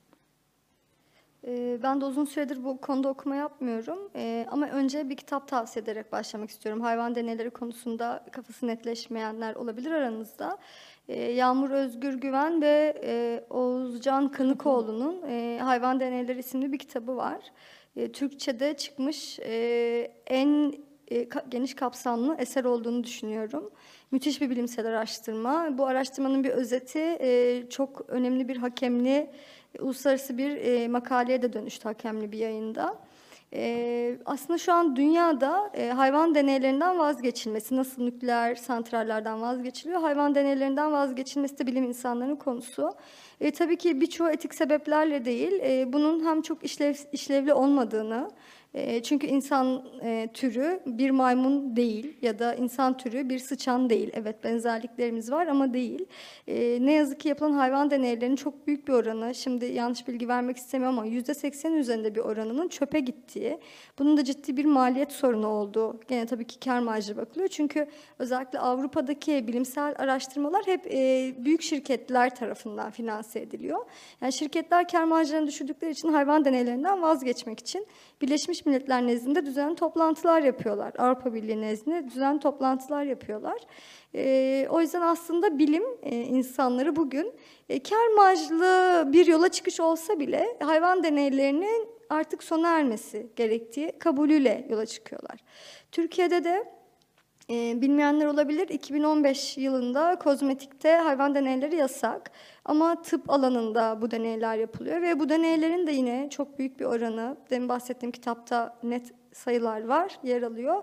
Çok büyük bir oranı ne yazık ki zaten defalarca kanıtlanmış olan, sadece öğrencilerin tezlerini bitirmesi için e, yaptıkları hayvan deneyleri ve ne bilime bir katkıları var. Sadece öğrenci sınıfını geçebiliyor. Yani aslında hani şeyden bahsettik ya, e, tar- tarihin getirdiği şey artık alternatif bilimsel yöntemler. Bunları kullanmak yerine hala 16. yüzyıldaki gibi hayvanlar üzerinde test yapmak e, bu çürümenin e, bir sonucu aslında. E, çağımıza uygun değil. E, bunun dışında tabii ki benim durduğum yerden ben etik bir veganım. Etik politik sebeplerle vegan oldum. E, geçerli olsa bile ben hiçbir yani diyelim ki hayvan deneyleri mükemmel ve insan türünü kurtaracak. Hayır, hiçbir tür diğer türden üstün değil. Bu yüzden e, hayvanlar üzerindeki deneyleri savunmanın hiçbir e, etik e, gerekçesi olamaz.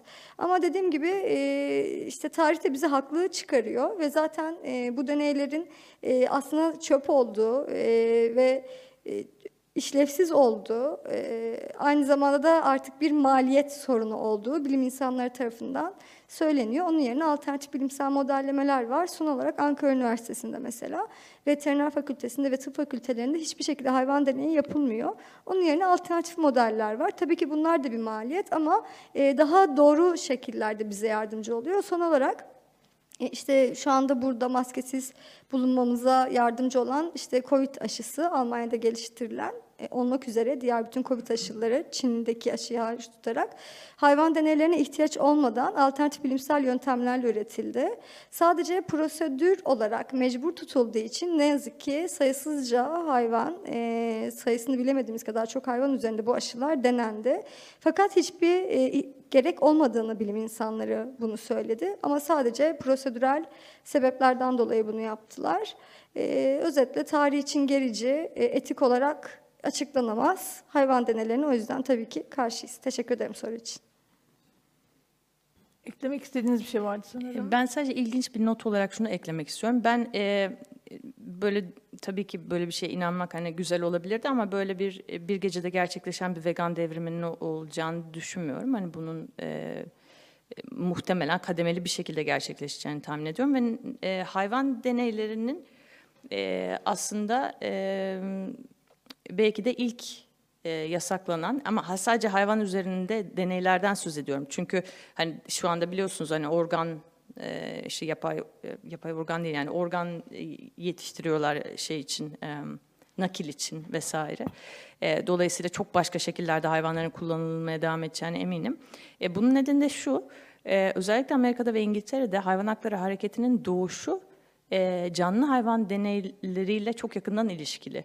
Yani doğuşu böyle. İlk insanların yani ilk toplumsal e, paradigmanın, bu konudaki paradigmanın oluşumu canlı hayvan deneyleriyle ilgili.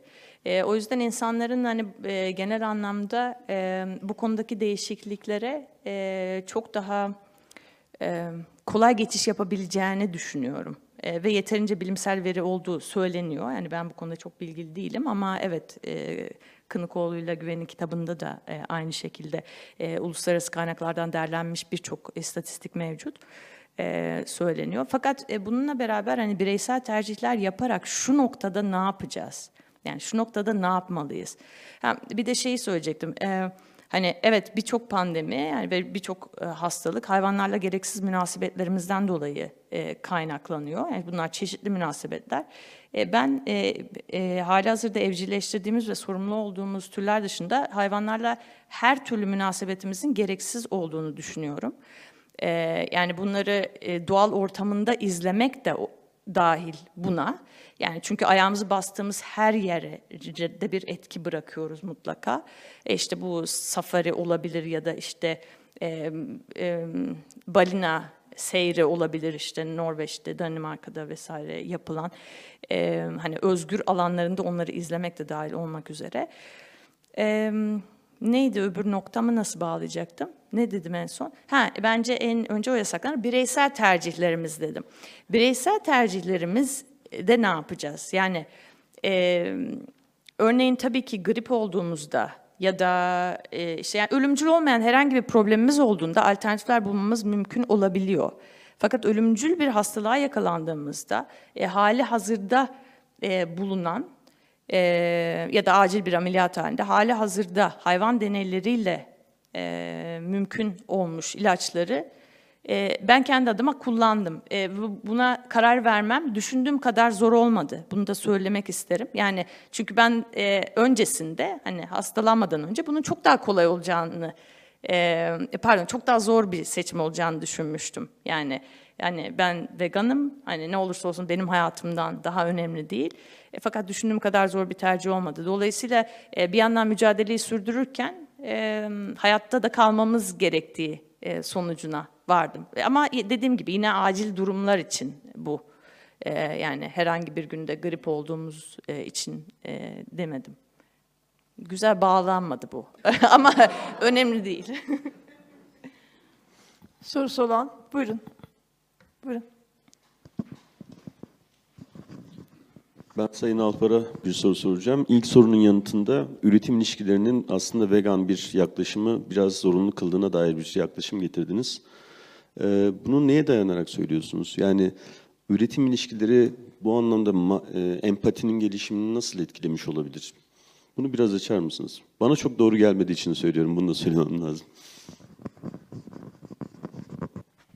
Aslında empatiyi destekleyen bir tarafta değil. Ee, keşke böyle e, işte üretim iliş, üretimin üretimdeki gelişmenin teknolojik altyapıdaki gelişme keşke işte üst yapıyı da yani yasaları işte entelektüel düzeyimizi de keşke aynı hızla değiştirse. Ama ne yazık ki öyle değil. Haklısınız o konuda. Ee, orayı sanırım tam ifade edemedim. Ee, aslında söylemek istediğim şey şu. Ee, işte bundan bir 200 sene önce e, sadece e, hayvan üretilen, yani hayvan yiyerek hayatta kalabilecek olan coğrafyalara bugün e, eşdeğer, sağlıklı, e, adil gıdayı ulaştırabilme imkanımız var. Çünkü kolektif üretim bunu mümkün kılıyor ve teknolojik altyapı sayesinde biz dünyanın her yerine bu gıdaları adil, eşit ve sömürüsüz biçimde ulaştırabilme imkanına sahibiz. Yani tam olarak bu sebeple veganlığın küresel biçimde gerçekleşebilmesi önünde teknik bir imkansızlık yok. Ama çelişki de tam burada başlıyor. Bu bir etik sıçramaya yol açmıyor. E, bu daha önce yani bu sadece veganlık meselesinde değil. İşte e, feodalizm yıkılırken, e, kapitalizme geçilirken de birçok benzer çelişki vardı. E, işte mesela bunlardan bir tanesi e, köylülerin e, fabrikada çalışmaya ikna edilmesi süreciydi. Ciddi bir çelişki. İnsanları topraktan çıkartıp fabrikaya sokabilmek için birçok yasa, e, birçok toplumsal düzen, bir sürü şey değişti ama bu bir anda olmadı. Yani yüzlerce yıl içerisinde oldu. Ve aslında tam biz burada, bu noktada, o tarihte yani işte 16. yüzyıl Avrupa'sından belki bahsedebiliriz. E, bir insanların kendi mutluluğu için doğanın işgal edilmesi, ham madde kaynaklarına e- hepsine erişilmesi ve insanların, köylülerin topraktan koparılarak fabrikaya sokulması için birçok sosyal düzenlemeye gidildi. Şimdi e, üretim araçlarının gelişimiyle etik ahlaki gelişim aynı şekilde ilerlemiyor ve ortada tam olarak bu sebeple bir çelişki var. Yani benim burada ifade etmek istediğim şey tam olarak şu. Evet e, bu üretim araçlarındaki gelişim e, bir etik sıçramaya sebep olmuyor. Ama bütün dünyanın vegan beslenmesi hayvan sömürüsünün tamamen bütün dünyada küresel biçimde yok edilmesi için elimizde gerekli teknik imkanlar var. Biz bunu sürdürmediğimiz yani bu e, tarihin hızına yetişemediğimiz, üretici güçlerin hızına yetişemediğimiz noktada da şu an içinde bulunduğumuz bu çelişkili ortam ortaya çıkıyor. Ve aslında bu biraz çürümenin kendisini de beraberinde getiriyor. Anlatmak istediğim şey biraz buydu. Anlatabildim mi şimdi biraz daha memnun oldum. Ben de teşekkür ederim. Buyurun mikrofonla lütfen uzatalım. Mesela a, bir, am, 1800'lerin sonunda Amerika'da sokaklardaki bütün aydınlatma sistemlerini işte balinaların yağın, yağıyla aydınlatıyorlarmış. Yani balinaları yakalayıp yağını çıkartıp bütün aydınlanmayı bir canlının işte yok edilişi üzerine düşünebiliyor musunuz? Sokakta rahat yürüyorsunuz ama o aydınlık bir balinanın yağıyla mümkün. Ne zaman kurtuluyor balinalar biliyor musunuz? Ee, aydınlatma için en azından. Petrol ortaya çıkın, çıktığında. Petrol o dönem için aslında ilerici bir enerji kaynağı. Söz konusu balinaların aydınlatmada kullanılmasını düşündüğünüzde. Ama bugün petrol de gerici. Bugün işte alternatif enerji, güneş enerji panelleri, işte e, nükleer füzyon, fisyon değil ama füzyon teknolojileri, e, çevre sorunu ve enerji sorunu küresel ölçekte ortadan kaldıracak bir teknik altyapıyı bugün insanlığa sunuyor. Aslında sadece insanlığa değil, bütün doğaya. Ya burada şu belki söylenebilir. E, alternatif ortaya çıktığında eskide ısrarcı olmak gerici. Yani işte şey gibi ya güneşin milyonlarca yıl ortaya varlığıyla ortaya çıkan fosil yakıtı almak yerine doğrudan güneşi almak. Yani mesela kömürde ısrar gericilik, işte fosil yakıtlarda ısrar gericilik. Çünkü alternatifi var. Buna rağmen ısrarcı olmak. İşte Kuzey Kutbu'nda balık dışında başka bir şey yeme imkanı olmayan bi- bir insan, o bir zorunlu bir aslında bir tercih değil, zorunlu bir beslenme biçimi. Bugün artık yok, buna gerek yok. Ee, belki küçük bir katkı olsun. Ee, tarihsel zoru ve alternatifleri ve tarihsel gericiliği anlamak için bir küçük örnek olsun diye söyledim. Teşekkür Teşekkürler. ederim. Sorusu olan? Buyurun.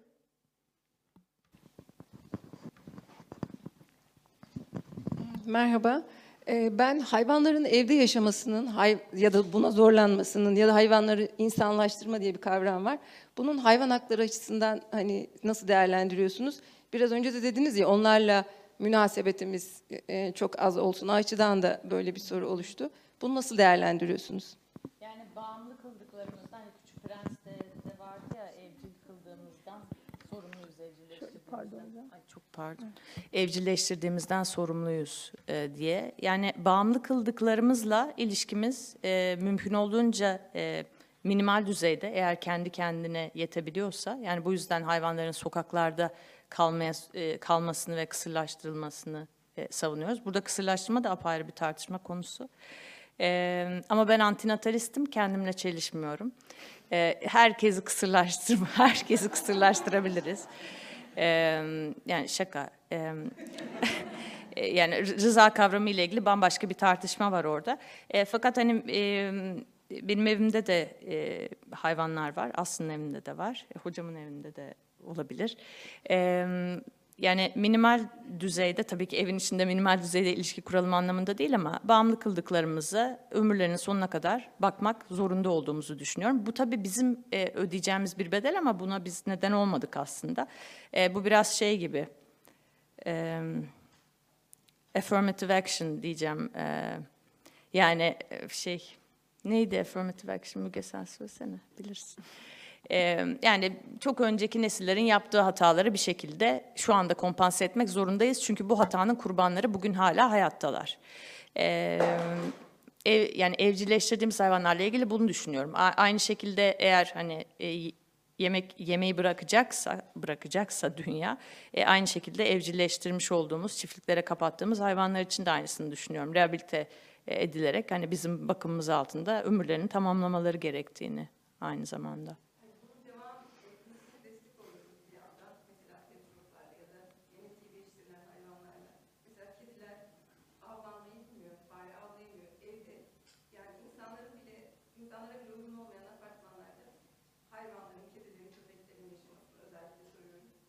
Tabii ki pet shop meselesi ve genetiğin değiştirilmesi bambaşka. Yani üretimi sürdürmek e, bambaşka bir konu. Hani onların doğal e, üreme sürecinden farklı. Şimdi e, mutantlar yarattık. Yani e, uz- yüzyıllar içinde mutantlar yarattık ve mu- bu mutantların e, ciddi genetik hastalıkları var. Yani acı çeken canlıları dünyaya getirmek hani e, aynı şekilde bu insan e, üreme etiğinde de tartışılan bir şey. E, bunun sonu antinatalizme kadar gidiyor ama bunun farklı e, seviyeleri var. E, hani özellikle merhamet bazlı ya da empati bazlı antinatalizm dediğimiz şey. E, hani belli genetik hastalıkları olacaksa, genetik mutasyonları olacaksa hani yüzde elli, yüzde seksen vesaire bu çocuğu dünyaya getirmek etik midir? E, tabii ki bu soru herhangi bir çocuğu acı çekeceği yüzde yüz iken dünyaya getirmek etik midir'e kadar gidiyor. Fakat mutant hayvanları üretmenin etik olmadığı belli bir şey. E, ve üretilen, yapay seleksiyonla üretilen her hayvan acı çeken bir hayvan, mutant bir hayvan. Dolayısıyla zaten hayvan satışında ayrıca bir de mal olarak kullanma meselesi var, mal statüsü var. Onun tamamen ortadan kalkması gerekiyor.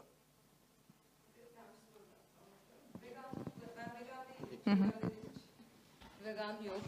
Ee, yani veganlık insanın ruhunu nasıl etkiliyor? Bunu merak et, ediyorum. Özellikle sonradan vegan olmuş hani insanlarda ruhsal olarak e, yani nasıl bir etkisi oluyor? Yani vicdani bir rahatlama gibi mi mesela? Hayır. bir şey mi? mesela daha yaratıcı mı oluyorlar? Daha e, e, daha e, insan daha insanlaşmış mı oluyorlar? Bu, böyle bir etki var mı? Ya bu bu bir e, spekülasyon olur. Hani böyle bir şey e, düşünen belki vardır kendi adına. Hani ben vegan olduktan sonra hani kendimi doğaya daha yakın hissediyorum vesaire. Yani bunun bu şekilde daha yaratıcılığını daha iyi kullanan insanlar belki olabilir. Benim açımdan hiçbir radikal değişiklik olmadı. Yani e, hatta e, bunu e, konuşuyorduk. E, hani e, belli şimdi bilimsel olarak kanıtlanmış belli şeyler var. Hani belli hastalıklara yakalanma riskiniz düşüyor. Fakat vegan beslenerek değil. E, işte az yağlı, e, tam e, tam tahıllı mı deniyor ona? Tam tahıllı denmiyordur. Az yağlı bitkisel beslenme diyelim. E, dolayısıyla işte içinde kızartmanın vesaire falan da olmadığı bir beslenme çeşidi ve belli hastalıkları e, çok ciddi oranda riskini e, azalttığı e, söyleniyor. E, e, ben iki sene önce kanser de oldum. Yani ben, yani şeyi diyordum ya benim de şöyle güzel bir işime yarasa şu falan anlamında. Tabii ki ben- biz kendi işimize yaraması için yapmadığımız için e, dolayısıyla e, ben bir radikal bir değişiklik beklemedim. E, radikal bir değişiklik de yaşamadım bu açıdan. Ama e, çok daha spiritüel bir yerden yaklaşan birçok insan var. E, Ruhsar Türkan'ın bir kitabı var. Belki hani bu konularla ilgileniyorsanız hani spiritüalizmle de biraz. e, onun o kitabını okuyabilirsiniz belki. Ruhsar Türkan yazarın adı. Buyurun.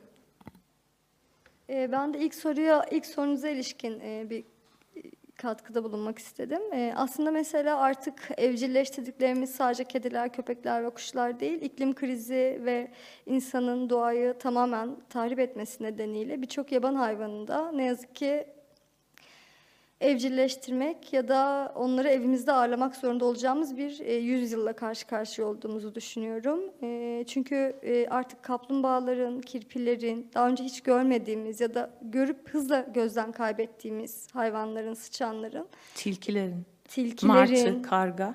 Evet, martı ve kargaların ne yazık ki bizlerin yine insan türünün yol açtığı, aşırı üretimin ve aşırı tüketimin yol açtığı tahribatlardan dolayı e, evcilleştirilme e, zorunluluklarını tarihin bize dayatacağını düşünüyorum ve ne yazık ki işte bunu görüyoruz. Boğazı yüzerek geçen domuzlar, e, işte trafik kazalarının kaplumbağalarda çok daha artması, işte belki Ankara'da yaşayanlar bilir, ben e, çocukluğumu Ankara'da geçirdim. Her bahçede yarasalar vardı, gece yarasalar gelirdi, til, e, şey kirpiler gelirdi. Bunların hiçbirisini artık görmüyoruz. Görmememizin bir sebebi o türlerin yok olması E, ya da eğer görüyorsanız da onların bakımını üstlenmekle yükümlüsünüz. Hani ne yazık ki sadece kedi köpek değil artık meselemiz. E, ama elbette ideal bir dünyada e, bütün hayvanların kendi doğal ortamlarına uygun bir şekilde hatta biz insan olan hayvanların da kendi doğal ortamlarına uygun şekilde yaşaması gerektiğini düşünüyorum. Diğer sorunuza ben de yanıt vermek istiyorum yine. Ben çok düz bir insanım. Hiçbir şey değişmedi. E, biraz iştahım arttı. Çünkü sebze yemekleri çok daha çeşitli ve lezzetliymiş ne yazık ki. Onun dışında bende bir şey olmadı. Teşekkürler. Ee, Hem konuşmacılarımıza hem katılımcılarımıza tekrar teşekkür ediyorum ve oturumu sonlandırıyorum. Ee, Konuşmacılarımız vegan bir dünya, insan da dahil tüm hayvanlar için zorunlu diye yanıt verdiler.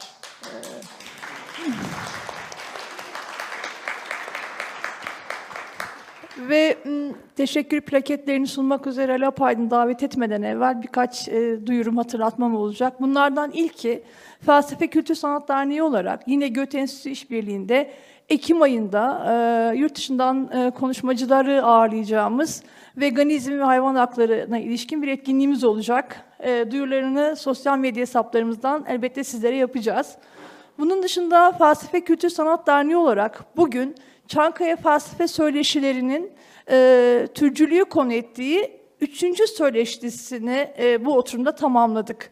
Önümüzdeki yıl dördüncüsünü cinsiyetin felsefesi başlığıyla cinsiyet meselesini konu ederek yürüteceğiz Çankaya Felsefe Söyleşilerini. Orada buluşmak dileğiyle diyorum. Ve Ali Apaydın'ı e, plaketlerini sunmak üzere yönetim kurulu başkanımız e, platforma davet ediyorum. Sizleri de lütfen oraya alalım. Sizlere birer plaket ediyorum.